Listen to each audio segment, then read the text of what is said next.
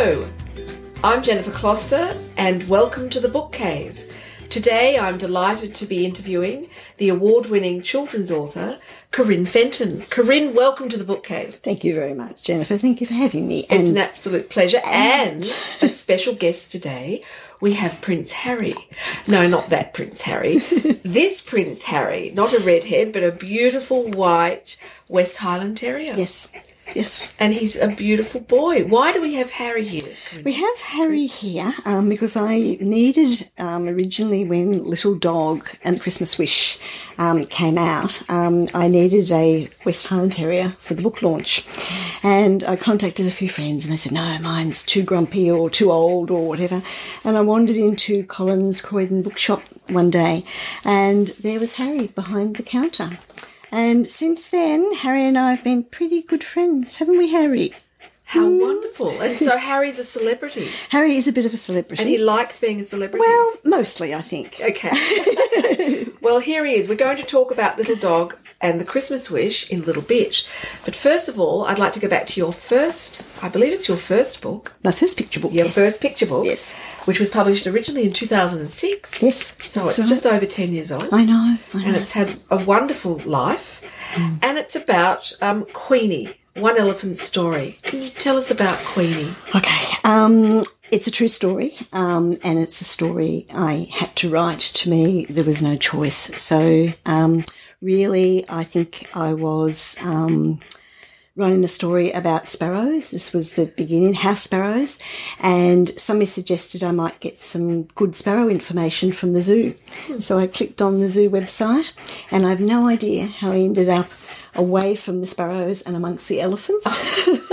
And I did, and back then there was this one page, and I'd never heard of Queenie, and I read the one page and I cried.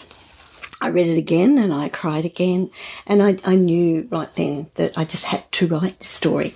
And but the first thing was I couldn't work out why nobody had ever written her story before, and that was the first thing I had to establish. And no, nobody had thought of writing her story before. And so, look, it took a very long time, and being my first picture book, it also it took a while to get publishers and all that sort of stuff. But look, it was still all right, Harry, down again. Yeah, so. So it was still, it still took four years, 8 months from when I decided to write the story to when I held the book in my hand. So I think that people look at picture books and say, 500 words, they'll be written in 5 minutes. But that's certainly not the case. Okay, well, let's go a little deeper there because that is fascinating because it is a picture book with, some words on each page. But, obviously not a very long book. It's a book for children, effectively. Yep. And yet it took a long time to write. Mm-hmm. So why? Research. Okay. And look, if you write, whether it's a fiction or a non-fiction book, the research is huge because every bit of information you put into a children's book must be true and must be correct. So, look, there was that aspect. But I think the thing with Queenie was that I assumed that I'd get all this information at the zoo because she was at the zoo walking the circuit for almost 40 years. Yeah. But, in fact, look, there was some information at the zoo. But at one stage, apparently, all the zoo records had been stored under a monkey's cage. So for years and years. So at some point they pulled theirs out and took them to the Public Records Office. And so people had to work with white gloves to make sure that they were okay and all of that. So so I actually went to the Public Records Office and got a lot of information there. But I think more than that, it was through the people I met. And the more people I spoke to, the more information I found. And, Queenie is in the memories of the 80-plus-year-olds. My mother is one of them. Yes, she wrote on Queenie. Yes, and it's so that was another thing too. I think if I had a dollar for everybody who said to me, "Oh, I wrote on Queenie," and when I say, "Well, hang on, when was that?" and if it's anything after 1945, it wasn't Queenie. No, and I think that people are actually disappointed that it wasn't Queenie that they wrote. So.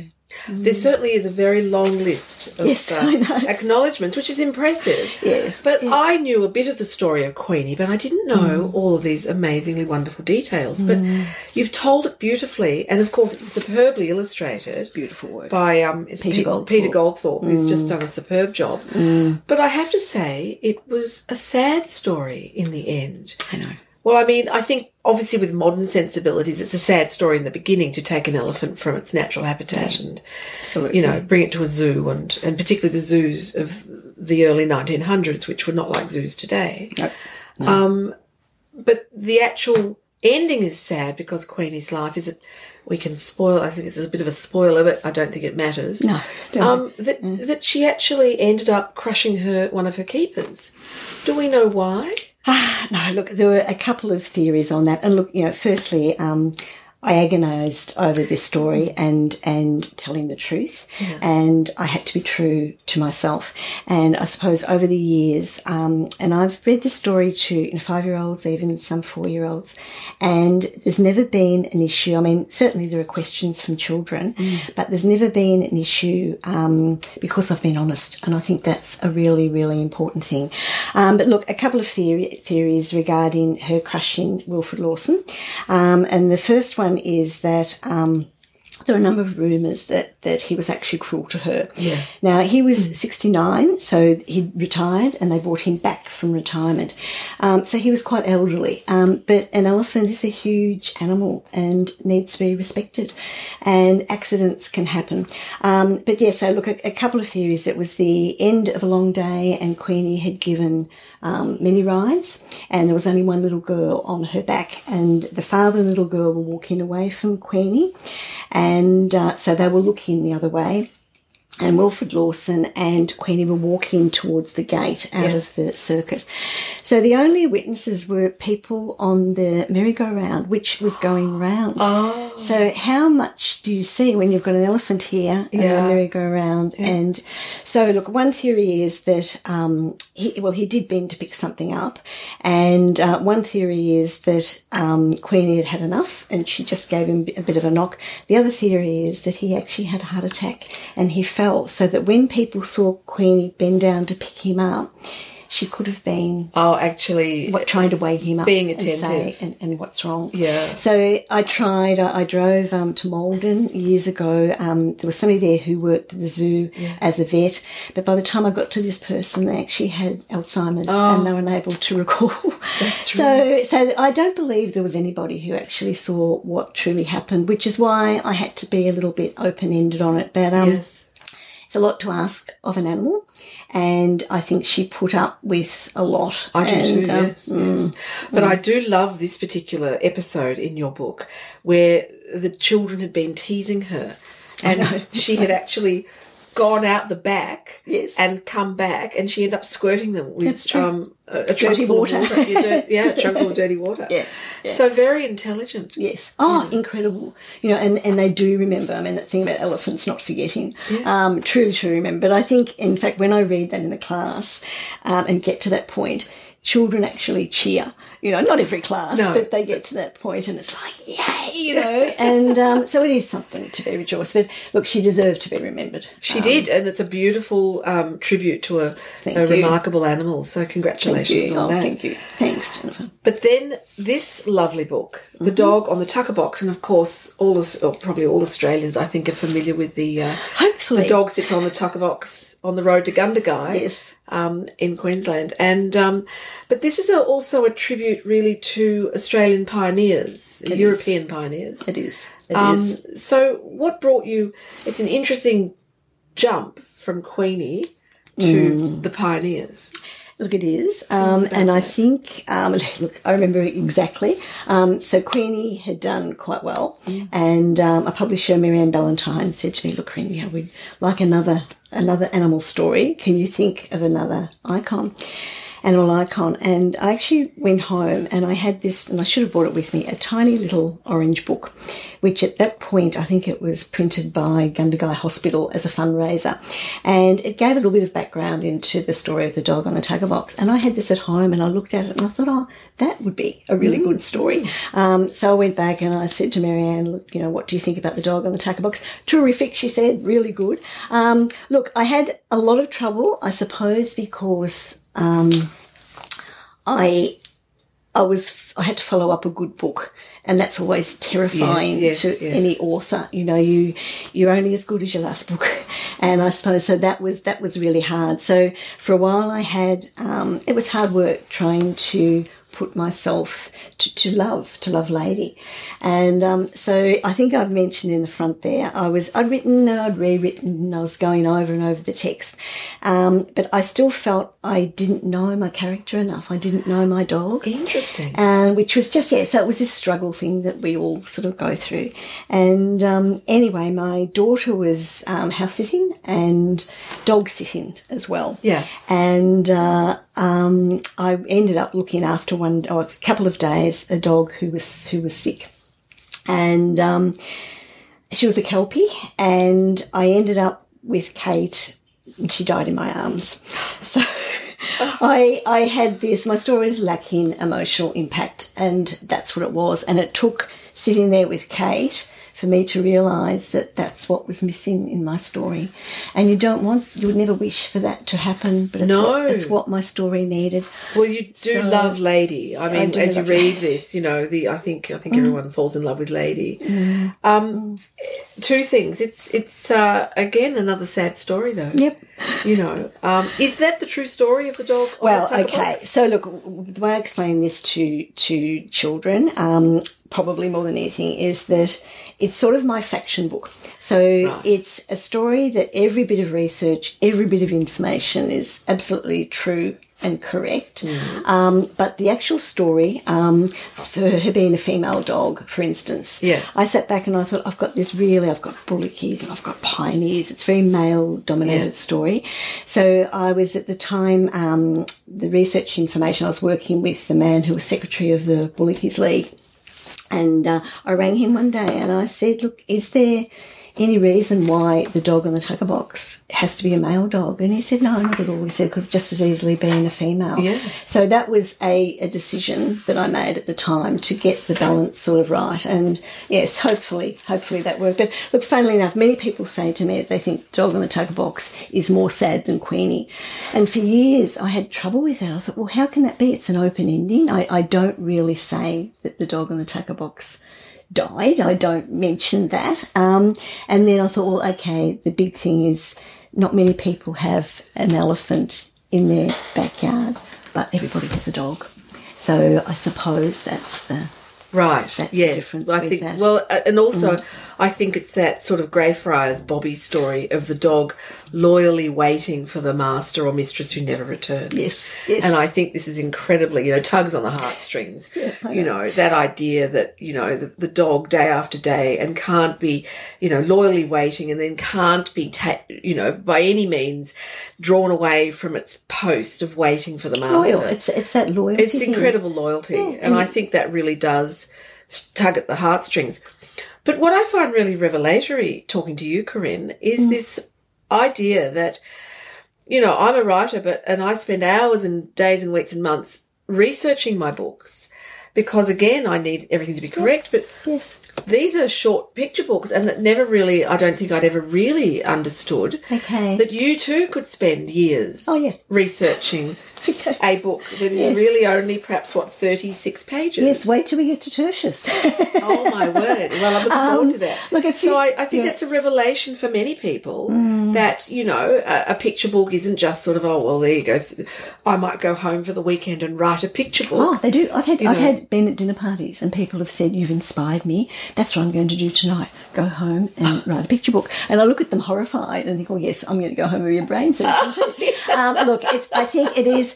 My thing is I really believe that every single word in a picture book must earn the right to be there. Yes. Now, apart from these, the obs and yes, ands yes. and that sort of thing. Yes. And there's one word actually in this. So on the bushfire page, one word took me 6 months. Now, of course, I didn't stare at that word for 6 months. Yeah. But I'd go away and come back, and I knew the word would come, but I just had to wait and be patient. And it was the outraged bull flung Lady off as if she were a matchstick. So it was the matchstick. Oh. And I kept having this vision in my head of a bird cage. So I see the illustrations yes, in my head, yes. but I can't draw to save my life. And that is frustrating. But on this occasion, it was just there, this bird cage, but a fine bamboo type one. Yes. Anyway, in the end, look, one day I was sitting at the computer and I'd even said to my friends, what word do you think would be here? And anyway, matchstick just dropped. So it was something fragile. So Lady against the bull is so tiny and yes. fragile. And yet... she has the power behind her because she was brave, and a match also has the power to start a bushfire. So that was a good word. Oh, it's so clever. So do you find the whole writing process, is it magical? Is it difficult? What is it? It's all of those things. Yeah. Look, it's both. It's, I suppose, the moments are magic. They're not always there. But I suppose with a picture book for me, I can research and research, but I don't start to write until I know that I'm ready to write. Okay. So I have to wait and be really patient, because if I start too early, it won't work. Wow, okay. So then the writing, how long, I mean, how many hours a day do you sit and write if it's... No idea. Okay. Look, I don't keep a record of it. No. I suppose I have... a job to do, whether it's a story that just drops into my head and then I start writing that of my own accord, or whether a publisher has said, Corinne, this is a story we would like you to write. Right. So in both of those instances, I still have to wait until I'm in the mood to write. But sometimes the words I say, they just drop into the top of my head, and that's lovely when that happens. So is this a... drop in the top of my head one. Yes. Okay. This is just a delicious book, if I may call it that. Thank you. Absolutely, just so beautiful. I wish I'd had this when my children were little. Thank you. This is Hey Baby, and it's just a beautiful, life-affirming... I actually think for any age. Yes. I enjoyed reading it just for myself. And it's just so clever with these wonderful animal pictures. Yes, they are. I think almost I'm tempted to read it to the camera. Go on, off you go. Never doubt for a second. A splash or a hold your breath moment. Just how special. I love that photo. Yes. How unique.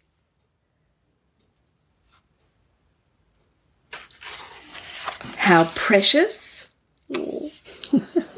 Yes. You are. Oh, baby hippos. And know that in all the world there will never be a newborn baby with eyes and ears, nose and toes, a laugh, a smile, a cheeky grin, exactly like yours. That's beautiful with that baby, those beautiful eyes. And the beautiful baby kangaroo Joey. Now, that is just a delicious book. Thank you. Don't you think? It's my accident book. Oh, how is it an accident? Okay, so I'd written a story which is still in a bottom drawer and has never been published. And at the time it was going to be published, and at the end of it, I just had this idea that I would write a poem about a mother's love for their baby. So I did this as sort of a little added thing on the end.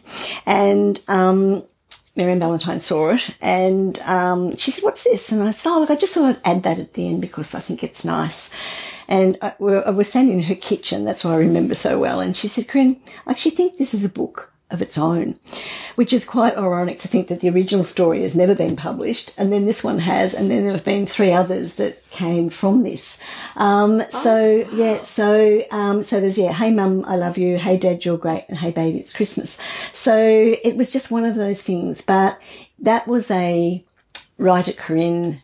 It just feels right and get it down. So that was a real right from the heart that I didn't have to do a great amount of research. And then Black Dog Books and Walker did the photographs. So was that your idea, the animal photographs, or was that something? Well, look, I had it in my head, but I can't draw. So I think at that point Marianne said to me, "Well, look, what about we do photographs in this?"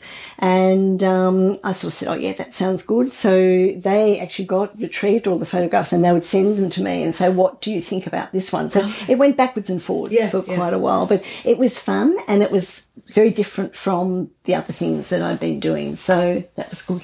Wonderful. Yes, yes. Well, because then you return to Australian history again. Yes. But I love your way of doing Australian history because obviously it makes it incredibly accessible. And I think that's really important because I think if you can share the information in a way that is easy and palatable for children. And I think, you know, the thing about picture books I feel really strongly about is that, you know, boys supposedly don't always read, and, you know, it's not just boys, it's girls as well. They can't all sort of love books from the beginning, but I think to be able to read a book in 5 minutes, and then if they want to know more about trains, more about the history of that era, they can actually go to information books or they can then jump on the internet and find more information. So I see picture books as a vehicle, and, you know, they can still get information and still enjoy the story as much as they can from a thick book. So if a novel terrifies some boys or girls, they're able to read this, still do a book report if they need to, still learn from that information. So that's why I think it's important. Well, I love this. I'd never heard of Bob the Railway Dog. No, it's a beautiful story, originally from South Australia, I guess. Yes. But this is in the late 1800s in Australia, and I didn't know about all these dogs that they apparently sent out into the outback to kill the rabbits, which clearly didn't work. At all. Anyway, it was, I suppose, a good try. They probably all, who knows what happened to them anyway. Yes, but Bob, of course, got kept by one of the guards on the train, but he became an incredible traveller. Yes. And he seems to have travelled all over Australia on any train. East Coast, yeah. Everybody knew him. It's just astonishing. It is astonishing. Yeah. And do we know how long he lived? Oh, let me think. Because of all the information books now, I'm getting my dates jumbled. So I think, now let me think, he was about 12, I think, from off the top of my head. He was about 12, and he actually died in, is it Rundle Street? Oh, in the Rundle Street Mall? Not the mall, no, Hindley, sorry, up the other end. And there was a butcher shop there that when he was in Adelaide, he would actually visit the butcher shop. And apparently one day he'd called in for his food, had had a really good meal, and there was a dog on the other side of the road walked past. Bob gave a bark. Must have had a heart attack and died. So, look, what we would all want, and he wasn't terribly old, but he wasn't young either, and he'd had this fantastic life. This is my favourite picture. I know, isn't it? I just love this. But what also really touched me about this book, not just the story, but you have some really beautiful lyrical writing, which isn't what one always tends to expect in a child's picture book, you know. If I can just read this, his favourite spot was on a Yankee engine or on the coal tender with the whistle echoing and wild smoke billowing about him. He stood there when the night train ran, only the glow of one lonely beam unstitching the black opal night, while spinifex bushes peeped from beside the tracks like woolly-headed ghosts. So I believe writing in the real, so if you can take yourself to the place. So with Queenie, I used to sit in the zoo and I used to sit where Queenie walked, and I got a sense of place there and I could actually feel her there. So that was important. And yes, I went backwards and forwards to Gundagai 5 times because I had to be there. I had to feel where Lady had been. And with this one, my husband and I actually took the GAN. Oh. And we did sit up in the night and we did see the visions of the ghosts and the woolly head. So all that was sort of there. It was in my head. So I was able to call on that. And it's just fascinating. This is what Lady Antonia Fraser calls optical research. And it's I've certainly done it for my Georgette Hale work, you know, gone to every place that she ever lived and got inside the houses by some means or other. Yeah. Oh, and really? You absorb and you understand much more deeply than if you never do those things. You can feel it. You've got that 5 senses, that really visceral experience. I think this really comes through in your writing and, of course, in the illustrations. Now, tell us a little bit about the relationship between an author and an illustrator. How does that work? Yes. Look, I believe it's different between every author and every illustrator for every book. Right. So there'll be some authors who'll say, well, I never meet my illustrators, I've got no idea. And there is that thing, and I believe this too, that as an author we reach a point where we have to let the story go and we have to have complete trust in the illustrator. And to me, the best picture books are the ones where the words and the illustrations equally tell the story. So, you know, no words, just illustrations, no illustrations, no words. It's not a true picture book. So to me, it's really important that the author and the illustrator work together. I have been lucky enough to meet all my illustrators, except one, and that's only because she lives up on the coast in New South Wales. So, and look, I have never had any issue with any of the illustrators that I've worked with thus far, and I believe it's not my right to tell somebody how to illustrate, because that's just not my job. But what does happen when the roughs come through, mostly they're perfect. But if there's something that I feel isn't gelling, that's when I say something. But I suppose I'll only say something if it's really important, because I'm not qualified. Right, so, you know, there've been a few instances where I've actually sat and said, well, look, I don't believe that illustration is right, but I have to feel really firmly that it's not. Right. And then it gets adapted? Yes, look, it has. And I think, you know, I mean, I speak to the publisher or the editor at the time and we work through it and work through why. But, you know, mostly I'm really pleased. And as I say, I can't draw. So, you know, I can only look back and say, all right, has the job there... is the book the very best it can be with those illustrations and those words? And another thing I do, if the illustrator has illustrated as it should be, I'll quite often let those words go, and I'll sit and cross those words out at the very last minute. Wow. And I did that with The Dog on the Tucker Box, because Peter had look, so much of it was interpreted so well that I felt that my words... some of the words weren't necessary anymore. Right. They needed to be there in the beginning so he could do the illustration, but then I was happy to take them away. Fascinating. So about words, in terms of your audience, you know, obviously you're writing for young children, and we've just read that lovely lyrical, what I think is a very lyrical piece from Bob the Railway Dog. How important do you think is lyrical writing or really fine writing for very young children? I think it's really important. I think that children, I think writing can be too simple. I think there's certain words need to be, but you throw in an important magical lyrical word there that they haven't heard before, and they will remember that. That's the word that they will treasure.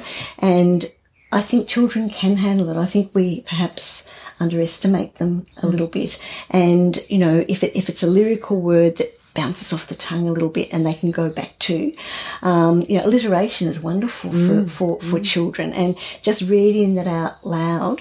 And I suppose for me, look, school visits, you can have your good days at school visits and bad days. And, you know, I think the visits you have, the class that's before lunch when the children are hungry, can be a bit of a challenge sometimes, or if they're at the end of term and they're a bit tired. So all that can be a challenge. But what is really lovely is if you sit there and read your book out loud, and there's this silence. Yeah.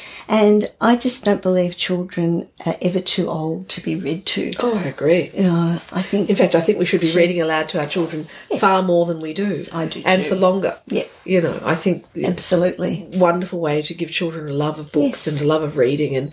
It's meant to be fun. Yes. It's meant to be pure joy, really. Yes. And something that's shared and that you can all... I remember at one stage when my children were about, I think about 10 and 12, and we were moving house. Anyway, I ended up... We spent every night reading through Foxpel, Gillian Rubinstein. Oh, yes, novel. Yes. And we read like a chapter a night. Now, my kids now still remember that as being a really special experience, and they keep referring back to that. And you need to do that. I think the sharing and the reading, and also for grandparents with these books as well. Grandparents like to share something that was in their day. So. Well, I think that's a fantastic introduction to this. One Christmas Eve, one of your Christmas books, and just beautiful. And this one's set in Melbourne in the 1962, 68. Wonderful. I actually would have thought it was a little tiny bit earlier than that. Yeah, no, the Little Dog ones are the 50s, and this is the 60s. So yes. This is just beautifully illustrated. This is Marjorie Crosby Farrell, and she's just done a really rich, sumptuous set of illustrations to go with your beautiful story. And I love the fact that you've brought this one back to Melbourne and Luna Park. Yes. And I remember the Giggle Palace. Yes. The Giggle Palace. Really wonderful. But it's a wonderful flight of fantasy that I think children would relate to, you know, that idea that you could sort of take off on a merry-go-round horse and fly through the air. Really beautiful, and the grandfather has taken her. So what inspired this book?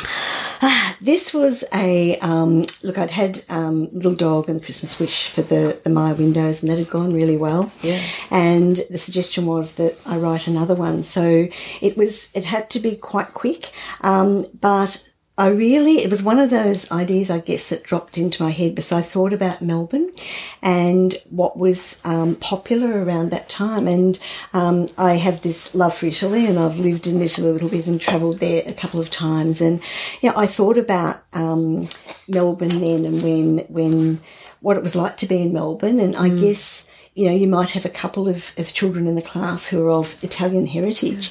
And I just thought about little girl Luna Park being a place where children could escape to and have a good time, forget all their worries, and enjoy themselves. And the magic, you know, there's got to be magic in the world. And I think especially these days there's a lot of sad stuff going on in the world.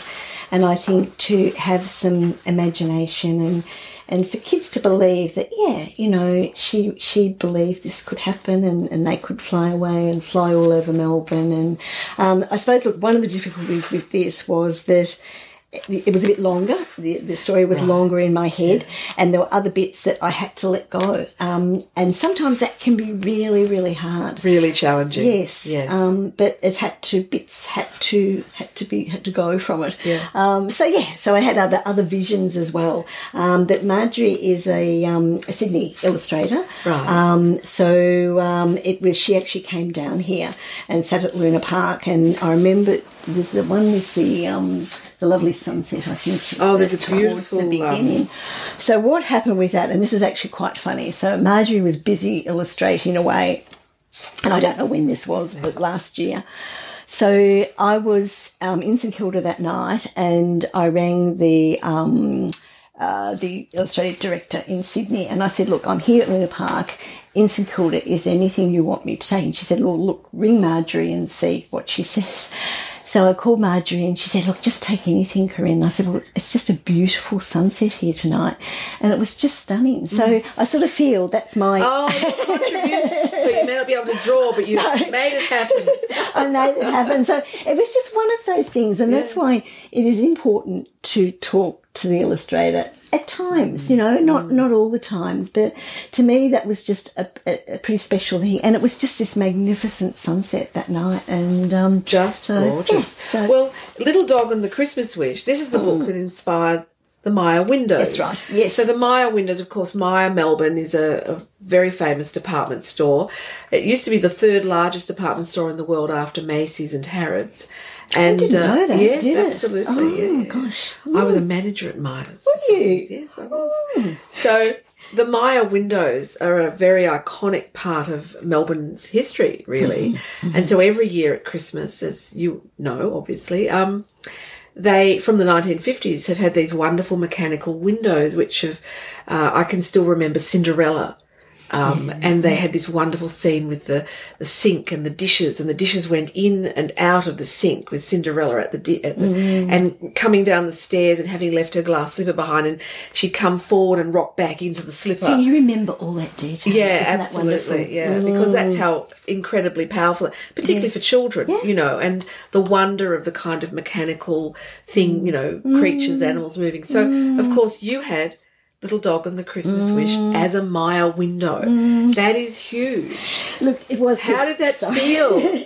Look, it felt. Look, I'll explain this from the very beginning because I'll try and tell it quickly. So, and this is Harry's book. Well, in a way, it is now. It has become Harry's book. Absolutely become Harry's book. So, what happened? My publisher said, Black Dog Books, Miriam Valentine said, Corinne, we'd like a Christmas story. Yeah. And this was actually back when it was just Black Dog Books, before Black Dog Books became an imprint of Walker Books in Australia.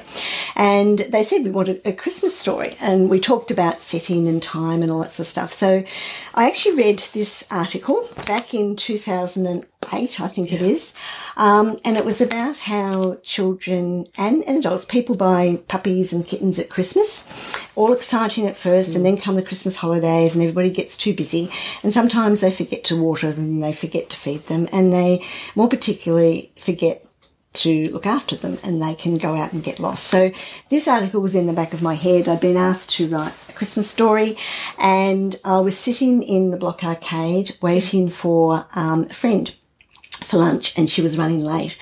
And as I was sitting there, I looked out into the arcade and I actually saw the whole story. It was like this visually.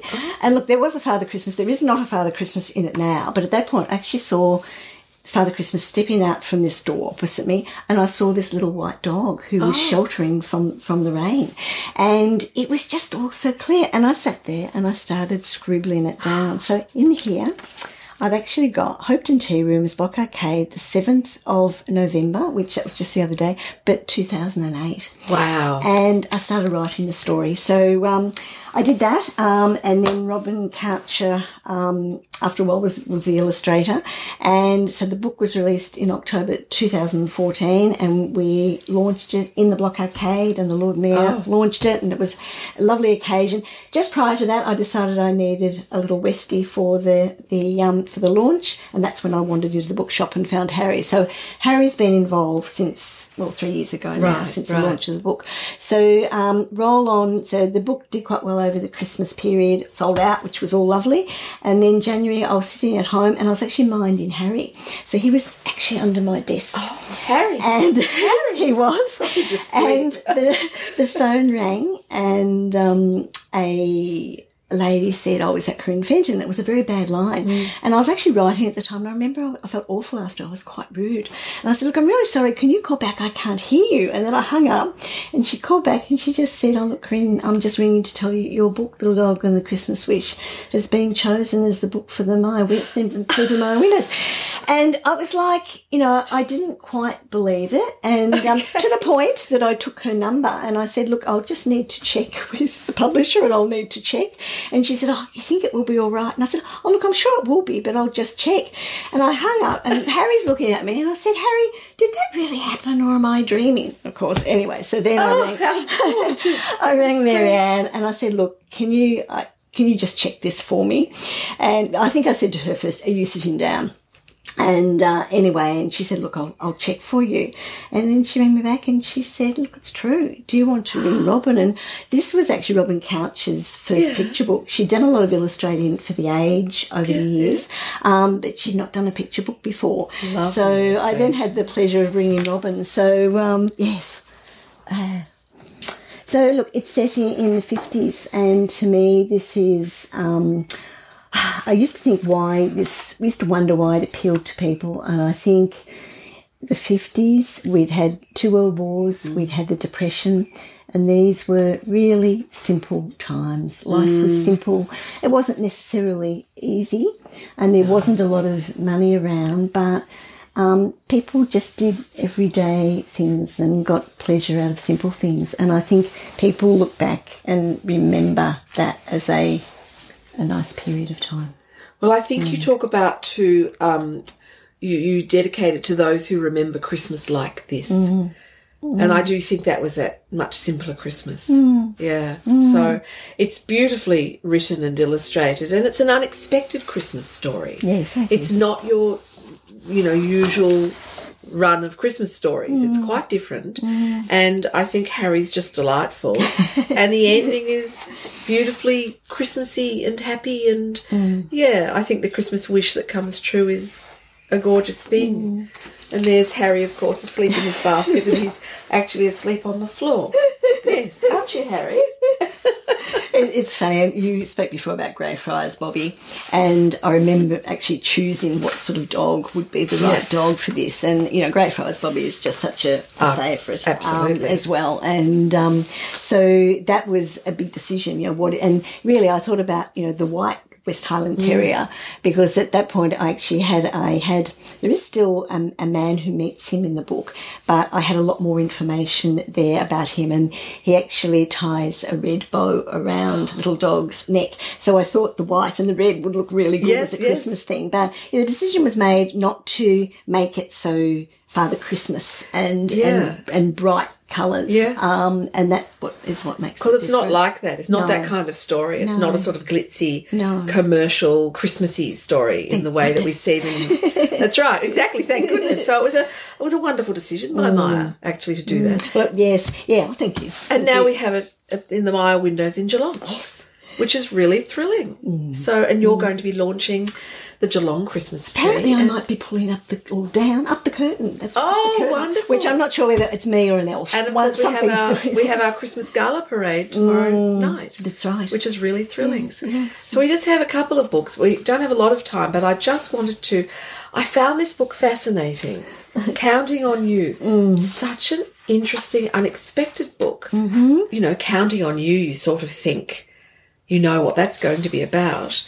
And it's beautifully written with these wonderful, evocative sort of metaphors, for the every sort of day and for moments and emotions. I think, am I getting that right? Yeah, look, you are. And You Have My Heart. Did you see that as well? So there were two like this. So You Have My Heart came first, and then this one. So You Have My Heart was sort of a Mother's Day book, right, around Mother's Day. So it's saying, no matter what life brings, no matter what you do to me, you always have my heart. Yeah. And so that was that. And then I was asked to write an equivalent Father's Day one. Right. So it had to be different. And, so how is that relationship between a mother and a child and a father and a child? How is that different? And that's when I came to the idea of, the sock things and what do fathers and children do together?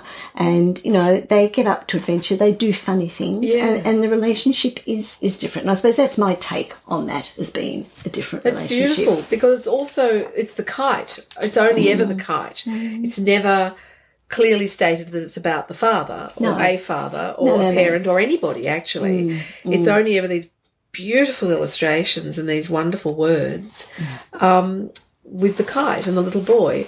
But you do get that sense, and I see that it's dedicated to your father. And so you still somehow magically have conveyed this sort of meaning, even though without ever saying what it's actually about, you still know. I guess it's in here. I guess it is. Yeah, and, yeah, I think that, and look, that's short. Once again, I think it's 50 words or something. Yeah. And so you can tell a story with very few words. And I think that's a really important thing too. It doesn't have to be long. And sometimes, yeah, the shorter they are, the more difficult they are as well. But, you know, Robin, oh, look, it wasn't that long. Look, I went over and over. I think the difference with that one a little bit was that I'd already had You Have My Heart. So I was quite clear on the format and where I was going with it. So, and yeah, look, I remember sitting there, I had You Have My Heart, I got just my text out in front of me, and then I sat there with it. And what I do, which sounds a bit silly, but if a lot of my ideas or a lot of my writing, I do in my head when I'm walking. And so I'll often walk and I take in, because I'm only writing picture books, it's the manuscript, the words are just 2 pages. So I'll take my pen and my manuscript with me and I'll go for a walk. And if there's any stumbling block or something's not working, it will often work when I've taken it for a walk, and I'll stop and alter it as I go along. Well, of course, walking, it's not silly, because walking actually has that effect on the brain. I think they talk about switching it into alpha mode. And running water has the same effect. Yeah, oh, okay. That's why people in the shower, you'll often have a brilliant idea. Oh, yes, a good idea in the shower. Or the words will come. Yes, you know, or you had a really knotty problem that you haven't been able to resolve, and you'll jump in the shower or sit by a running stream and it comes. The brain is a remarkable thing. It is a remarkable thing. Absolutely. I think, but when you're falling off to sleep, and that thing oh, okay, you know, I've that idea, and you know, if you don't write it down and record it in some way, in the morning it's gone. Isn't it extraordinary? It's frightening. So we've come to your... well, actually, before we do that, I just want to ask... Do you know how children interpret the kite in this book? Look, I don't. To me, I mean, that was Robin. That was Robin's idea to do the kite, because it was that thing of, okay, I've written the words. What I see is illustrations. I could see it, but it wasn't the kite to me. Yeah. And I remember she spoke to me and she said, Corinne, look, you know, where we had the heart, that was really clear. Because You Have My Heart started with, basically an illustration that Robin did for a Mother's Day card. And I actually, so it worked the other way around. So it was just one small illustration, but that was my inspiration for You Have My Heart. Right. So this one was the other way around. So I did the words first and then Robin followed up with it. So she said to me, look, I the image of a kite, how is that with you? And I said, yeah, you know, I think it really works. But you don't know how children read it. Look, I don't. I haven't. When I go into schools, I probably wouldn't be working with that book so much. Schools will tend to want me to do the information thing.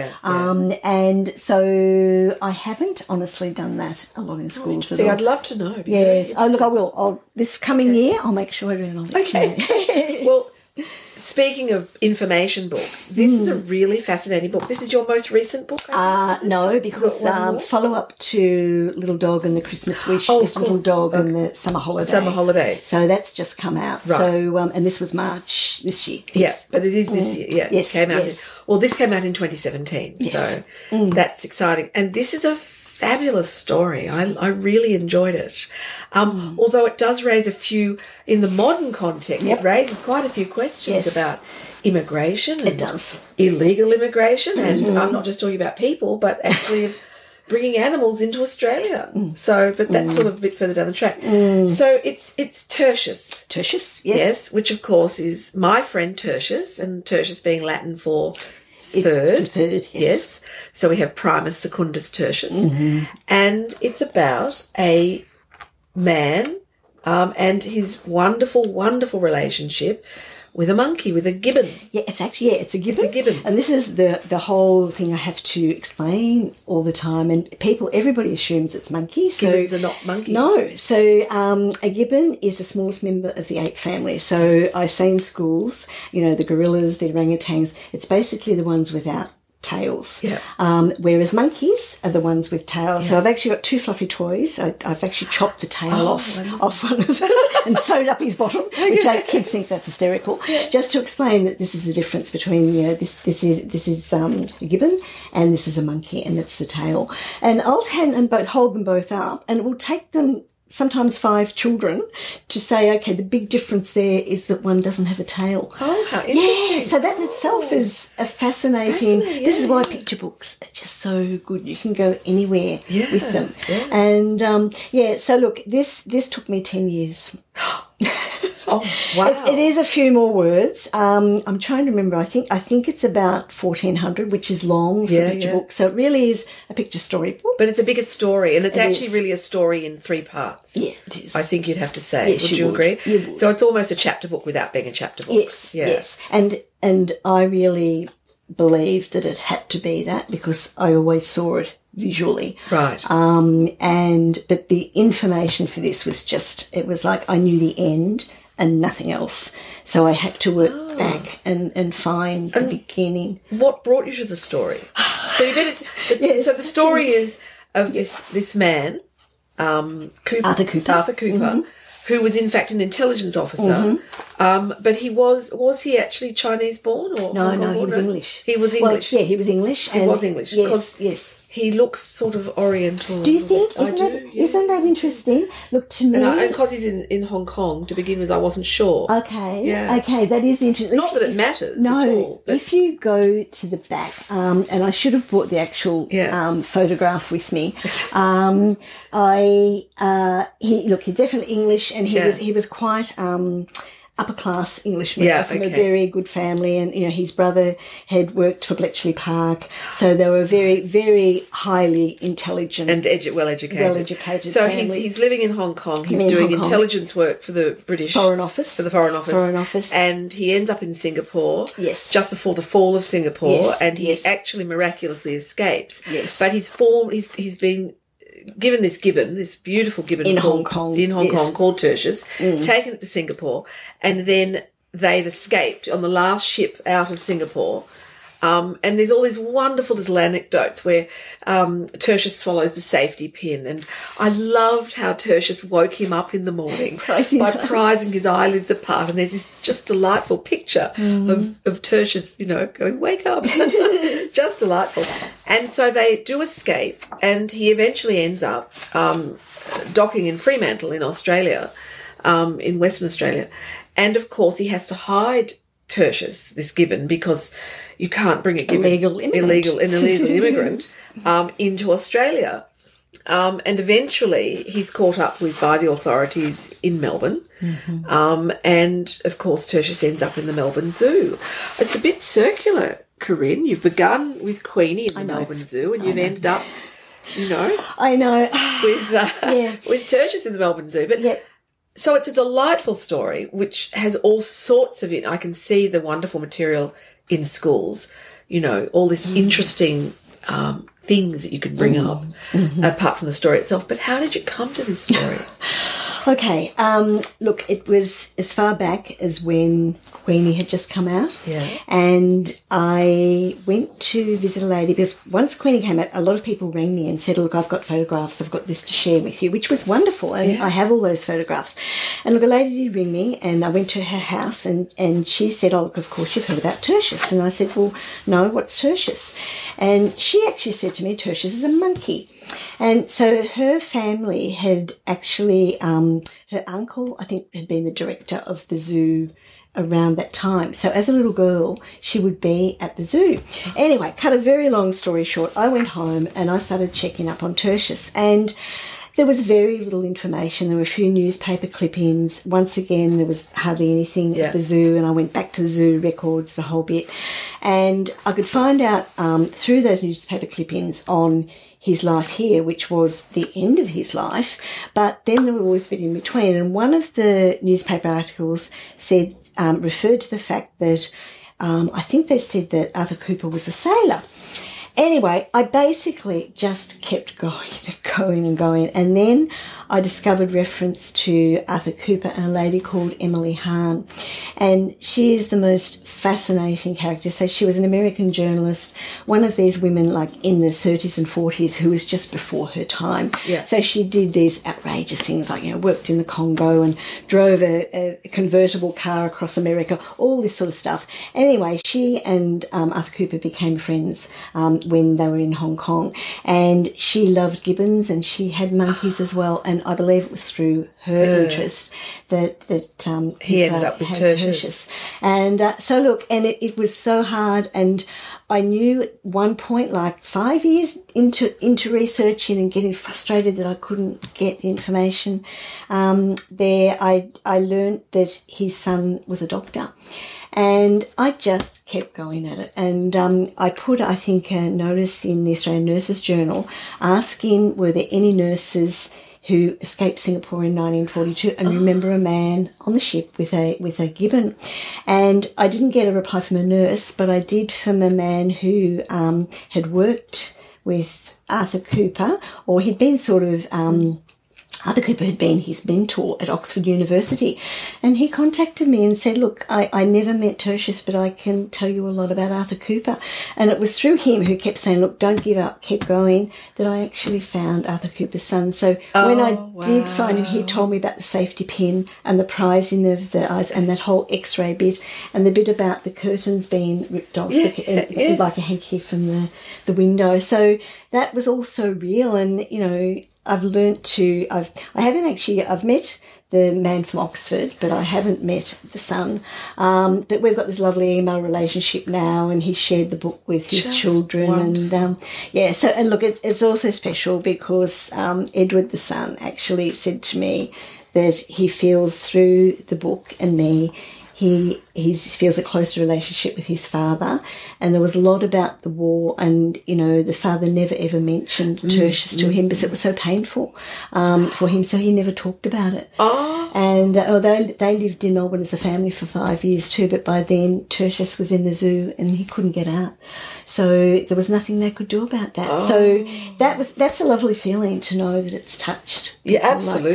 Like yes. So isn't it extraordinary the journeys that books take you on, far beyond anything you might ever imagine? Yes. You have an idea and then you begin to pursue it. And that's what's so delicious. It's fantastic. It's a huge privilege too, I think. Oh, it really is. Well, it's a delightful book. I'm really looking forward to reading Little Dog and the Summer Holidays. I think that will be splendid. I should have got a copy, but no, not at all. Bring one in. But it's been absolutely delightful talking to you, Corinne. You as well. Thank you as well, Jennifer. It's a pleasure. Thank you. Thank you for coming into the book cave. But before you go... You're going to, aren't you? Asking my question. We always ask our guests in the book cave the $64,000 question. So we want to know your three books that you would contribute to our virtual time capsule, our virtual book bin, the three books that you would like the world to read 1,000 years from now. Thank you. And look, Jennifer, this has been wonderful. It's been such fun. So thank you. Thank you for having me. Look, I agonised over, do I just make it picture books? Because that's my thing. So I have chosen three picture books, and that in itself has been just agonising. Absolutely agonising. It's actually meant to be fun, Corinne. Oh, no. It's agonising. Okay. Sorry. No. It's agonising fun. There you go. That's right. Oh, well, that's the best kind. Definitely the best kind. So, look, my first one is Old Pig, by Margaret Wilde, and I love many of Margaret Wilde's books. She just has the most beautiful voice for telling stories and uses the most beautiful, perfect words. And, I just think she's my hero. Old Pig was illustrated by Ron Brooks, and it's just this beautiful story about losing people, I suppose, and death and dying, but told in the most beautiful, special, gentle way. Old Pig. Wonderful. Old Pig. The other one is Great Joy, and this is an American author by the name of Kate DiCamillo. Now, this Great Joy is illustrated. The pronunciation is very hard, but it's Bagram Ibatulini. something like that. Sounds great. I've probably just ruined the surname. No, that's all right. That's it. But look, this is a story set in New York, and the words, once again, each word is just so beautiful and precious.